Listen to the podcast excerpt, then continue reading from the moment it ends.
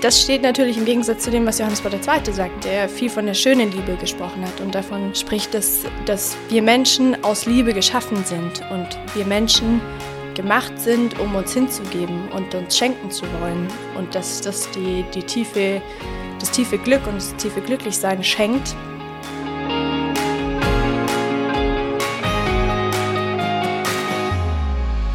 Berufen zur Liebe, der Podcast über die Theologie des Leibes.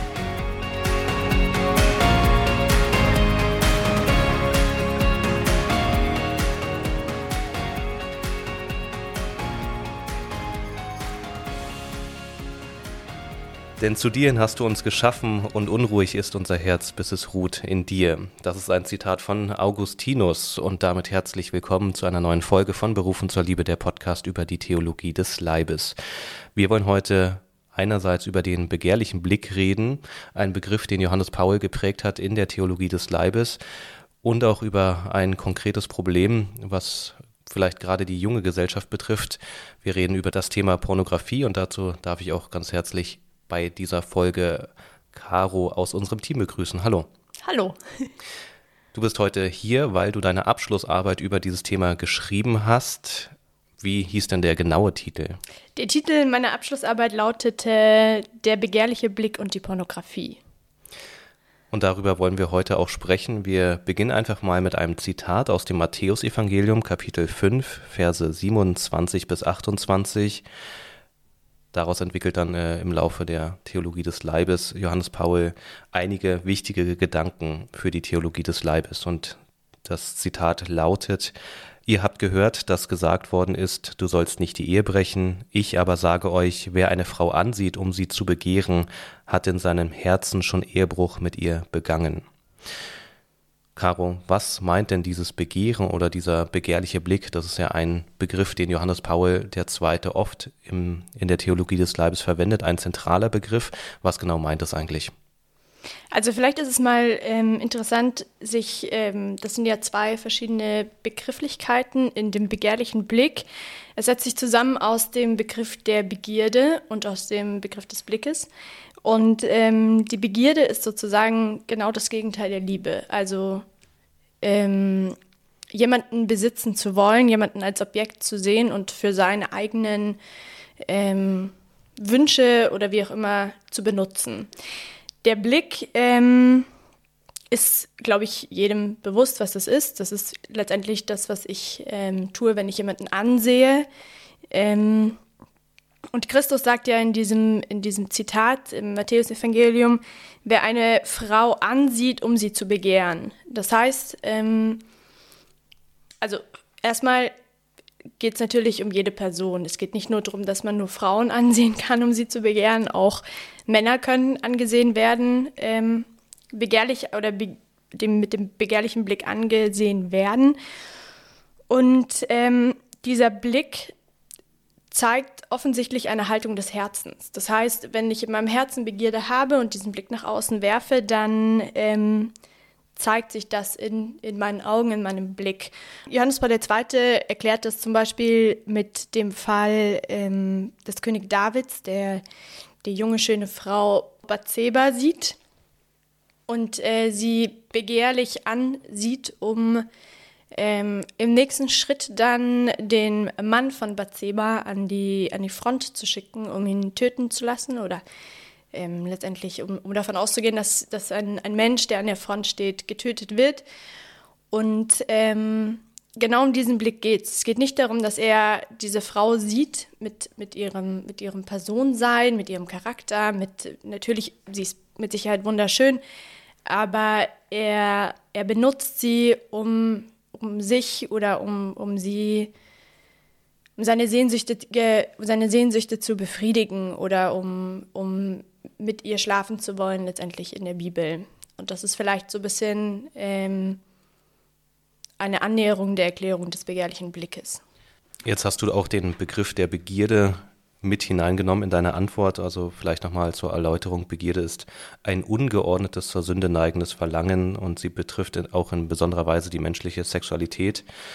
Ähm, und das Problem ist eigentlich, dass anstelle des Leibes als transparenter Ausdruck der Person, ja. Also Johannes Paul II. spricht ja viel über die Person und aus dieser Sicht heraus sagt er eben, der andere, die andere Person darf niemals Objekt für irgendwas werden, sozusagen für die eigene Lust, für die eigene Befriedigung, in welchem Ausmaß auch immer, muss ja nicht immer im sexuellen Bereich sein, aber mh, hm, vielleicht runtergebrochen gesagt, ich konsumiere den anderen, in welchen Beziehungen auch immer, dass das nicht äh, gut ist, ja, weil der andere seine Daseinsberechtigung eben nicht davon hat, was ich ihm zumesse oder welche, was ich von ihm erwarte, sondern dass es darum geht, den Wert von Gott her zu sehen, den der andere hat.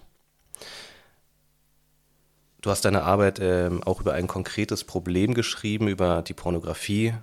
Laut Free Indeed, einem Verein, der sich für die Freiheit von Pornografie einsetzt, landen in Deutschland 12,4 Prozent aller Klicks auf Pornoseiten, also eine sehr große Zahl. Und ein weiterer Fakt ist, den auch Free Indeed liefert, dass man im Alter ungefähr von elf Jahren auch das erste Mal mit pornografischem Material in Beziehung tritt oder ähm, davon etwas mitbekommt. Was ist denn das Problem mit Pornografie? Warum ist denn Pornografie schlecht? Das ist eine gute Frage und ich glaube, dass es äh, da wichtig ist, erstmal zu verstehen, was ist denn der, was ist Pornografie und was ist denn der Unterschied von Pornografie zum Beispiel zu Kunst. Weil wenn man ähm, sich zum Beispiel die Figur des David von Michelangelo anschaut, würde man jetzt nicht sofort denken, uh, das ist pornografisch, nur weil eine Person nackt dargestellt ist. Äh, ganz im Gegenteil, äh, die Figur des David und auch letztendlich viele ähm, Ikonografien sind wahnsinnig ästhetisch und wahnsinnig schön. Und ähm, dahingegen ist die, zeigt die Pornografie ähm, eine, eine Form von Sexualität, die eben nicht diese, diese Würde zeigt und nicht diese Schönheit. Ähm, man könnte fast sagen, Pornografie ist die, also als Definition, ähm, Pornografie ist die bildliche, filmische, akustische und literarische Darstellung sexueller Begebenheiten mit dem Ziel, das sexuelle Lustempfinden zu stimulieren und anzureizen. Und ähm, das ist jetzt erstmal so ein, so ein Boom-Zitat äh, oder so eine Boom-Definition.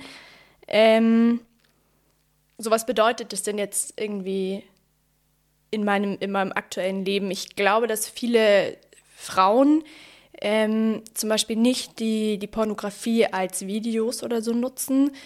Ähm, statistisch gesehen sind Frauen auch nicht so häufig von Pornografie betroffen. Ähm, aber zum Beispiel solche Filme oder Bücher wie Fifty Shades of Grey oder erotische Hörspiele oder sowas reizen Frauen zum Beispiel mehr, wohingegen Männer mehr gereizt sind von oder mehr äh, Videos konsumieren oder in denen eben sexuelle Begebenheiten klar dargestellt werden, um ähm, das eigene sexuelle Lustempfinden anzureizen und sich dabei zu stimulieren.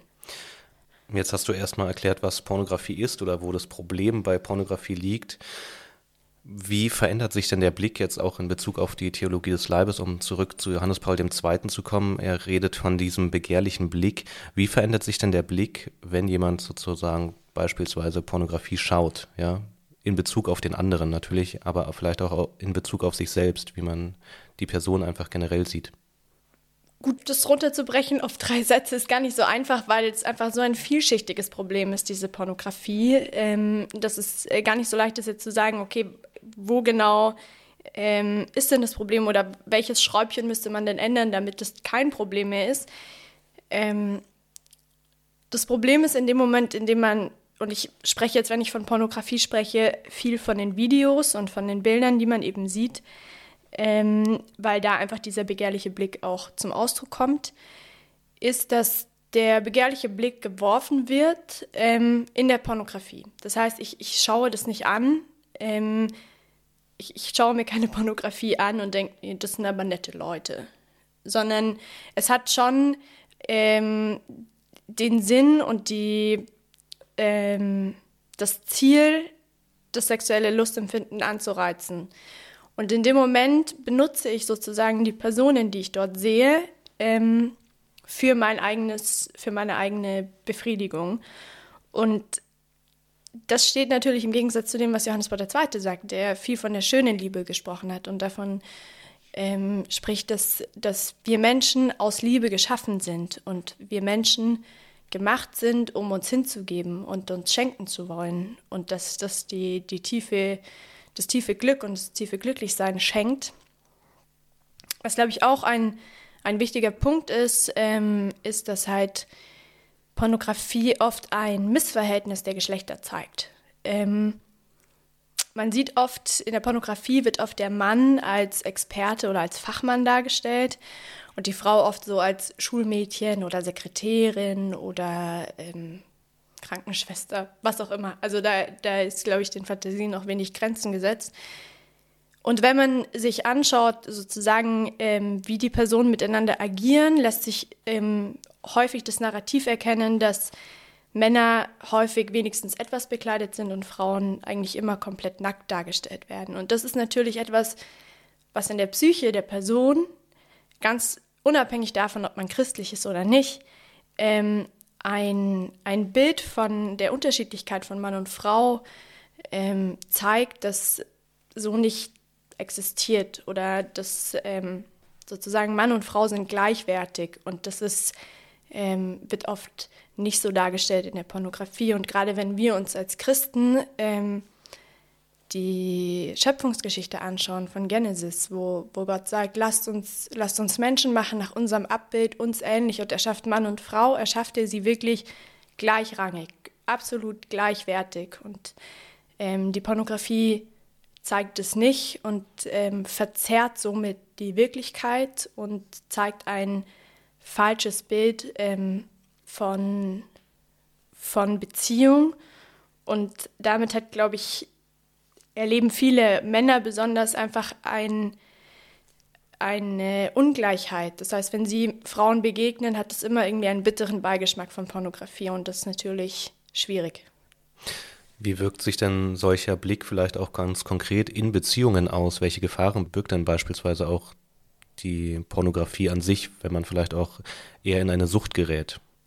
Also wenn man in eine Sucht gerät der Pornografie, ist es ähm, notwendig und auch die WHO hat, hat tatsächlich die Pornografiesucht 2021, glaube ich, offiziell anerkannt und es gibt Möglichkeiten zur Therapie, dann sollte man sich auch professionelle Hilfe holen. Und da, ist, da muss man sich nicht für schämen. Das ist nichts, wo, ähm, wo, man, wo man sich selbst dann noch am besten anklagt, sondern ganz im Gegenteil. Ähm, das zu erkennen, ist schon ein Riesenschritt.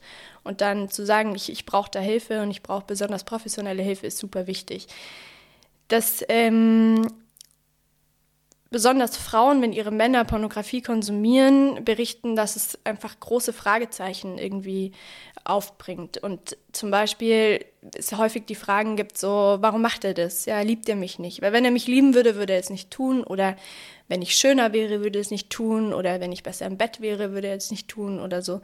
Das sind natürlich alles Fragen, die ähm, die sich direkt auf den, auf, den, auf den Partner projizieren. Der Partner häufig aber die Pornografie gar nicht nutzt, um ein Ventil zu finden, weil er unzufrieden ist mit der Partnerin. Und somit ist, glaube ich, einfach ein, eine gestörte, ähm, eine gestörte Beziehung sozusagen das Ergebnis und auch zeigt die Pornografie oft ähm, sexuelles Verhalten, das so nicht, nicht immer von allen Partnerinnen auch ausgelebt werden möchte. Ähm, natürlich ist es wichtig, darüber zu sprechen, aber die Erwartungshaltung an den Partner, das dann auch zu tun, ähm, ist, glaube ich, ein wahnsinnig sensibles Thema und natürlich von Beziehung zu Beziehung unterschiedlich. Ähm, aber es macht was, ja. Eine, eine Frau fühlt sich oft ähm, wenn sie diesen begehrlichen Blick bekommt, unwürdig und schäbig. Und dann denkt sich, eigentlich bin ich dafür gar nicht gemacht. Ich bin nicht gemacht, dass mich jemand so anschaut. Ich habe dem nicht zugestimmt. Ich wollte nicht, dass ich so angesehen werde. Und ähm, deswegen, ich glaube, dass es oft missverstanden wird, dieser begehrliche Blick mit Leidenschaft. Und das ist es nicht. Also ein leidenschaftlicher, liebevoller Blick ist nicht der begehrliche Blick. Und ähm, es geht auch nicht darum zu sagen, jegliche christliche Beziehung, die frei von Pornografie ist, dem fehlt auch jegliche Leidenschaft. Das ist absoluter Unsinn. Sondern vielmehr geht es eben darum zu sagen, ich, ich sehe die Person und ich möchte mit dieser Person mich vereinigen und nicht, ähm, weil, weil wir einfach jetzt ähm, sexuell aktiv sein möchten. Mhm. Ich glaube auch, dass es einerseits auch ein wichtiger Aspekt ist, die Sehnsucht, die im menschlichen Herzen eh angelegt ist, ja, diese Sehnsucht zu sehen, einerseits auch egal sozusagen, wie vielleicht die aktuelle Situation ist, zu schauen, okay, nach was sehne ich mich eigentlich? Hm, ich glaube, dass gerade vielleicht auch ähm, die junge Generation in neuer Weise herausgefordert ist, auch gerade mit dem Thema Pornografie. Ja. Früher war es einfach schwer zugänglich beispielsweise. Heute ist es ja ein Mausklick entfernt, ja, dass man gewollt oder vielleicht nicht gewollt auch manchmal auf solche Seiten landet. Und ich glaube, dass die Sehnsucht auch, ähm, wenn ich mich an das Zitat vom Anfang erinnere, diese Sehnsucht, die auch von Augustinus beschrieben wird, dass es ein sehr, sehr schöner Ausdruck ist, weil diese Sehnsucht tendiert eigentlich zu Gott hin, ja. Und die Frage ist halt, wie gehen wir mit dieser Sehnsucht um? Wie stellen wir uns auch dieser Sehnsucht? Ähm, und ich glaube, jeder hat irgendwie mal erlebt, dass, dass man vielleicht auch diese Sehnsucht probiert zu füllen mit weiß nicht, mit schönen Beziehungen vielleicht, ja, mit guten Freundschaften, aber auch dort sieht man ja, okay, es bis zu einem gewissen Grad sozusagen erfüllt es einen, aber das, das Loch, was man vielleicht in sich trägt, ähm, kann nicht gefüllt werden, ja. Also Christopher West formuliert das so schön, häng dein Hut nicht an einen Haken, der das Gewicht nicht tragen kann, ja. Keiner kann sozusagen diese Sehnsucht in Vollendung erfüllen, der jetzt hier auf Erden ist, sondern diese Vollendung erfahren wir in der Beziehung zu Gott hin. Wenn wir jetzt vielleicht zum Schluss nochmal ganz konkret darauf schauen, wie kommt man denn aus dieser Sucht, was kann man konkret denn tun, wenn man vielleicht auch merkt, okay, man ist betroffen oder es fällt einem schwer, vielleicht auch einfach in diesem Bereich, ähm, ja, einfach Hilfe zu suchen oder was sind konkrete Schritte, die man machen kann? Ähm, also wenn, wenn man wirklich merkt, dass es einen großen Leidensdruck mit sich bringt, dass man seinen Alltag nicht mehr machen kann, weil die Pornografie das alles überschattet, weil man nicht mehr in der Lage ist, Beziehungen zu führen. Ähm, wir sind beide keine Therapeuten, wir würden uns auch nicht anmaßen, ähm, etwas als Sucht zu deklarieren, was keine ist, oder im Gegensatz ähm, sagen, jemand ist, ähm, ist süchtig, also es ist schwierig sozusagen eine Sucht zu diagnostizieren und in dem Fall würde ich immer auf professionelle Hilfe verweisen und immer sagen, ähm, sich lieber Hilfe suchen, professionelle Hilfe und ähm, auch Menschen aber im sozialen Umfeld haben, denen man vertraut und vielleicht dann das auch anvertraut und sagt, schau, ich habe da Probleme, aber ich, ich möchte es angehen. Ähm, ich glaube, es ist gut, sich ähm, auch klar zu machen, wenn man jetzt eben wir reden jetzt klar von keiner Sucht, sondern einfach von einem Verhalten, das immer wieder zur Pornografie neigt und man sagt irgendwie, ich möchte das aber gar nicht, sich vielleicht klar zu machen, so was sind denn so konkrete Situationen, in denen ich dazu geneigt bin. Ist es, wenn ich viel Zeit habe? Ist es, wenn ich mit bestimmten Menschen zusammen bin, wenn ich äh, Material in der Nähe habe oder wie auch immer, ähm, dass man dann einfach sich ein bisschen reflektiert und sagt, okay, mit den Personen das tut mir nicht so gut oder ich sollte mir ein gutes Hobby suchen. Ähm, ich fange jetzt an zu töpfern, deswegen, also ich nicht, aber dass man halt sagt, okay, man, man überlegt sich halt wirklich irgendwas, ähm, um sich zu beschäftigen. Ähm, es gibt natürlich auch irgendwie Hilfen, wo man sagt, okay, äh, ich stelle den Computer an den öffentlichen Raum, dass es eben nicht in so eine, so eine Verstecktheit bekommt oder ich ähm, lösche einfach alles runter. Und ich ich glaube auch, dass junge Menschen sich gar nicht so bewusst sind, dass ähm, auch eine zusätzliche Gefahr, und ich sage das in Anführungszeichen, eine Einstiegshilfe, können auch ähm, soziale Medien sein, wie Instagram oder TikTok oder so, in denen Menschen sich freizügig zeigen in gewissen Posen ähm, und dann quasi die, die Neigung dazu, dann sich irgendwie zum pornografische Inhalte anzuschauen, ähm, Einstiegshilfe in Anführungszeichen genau. im Bereich sozusagen Pornografie.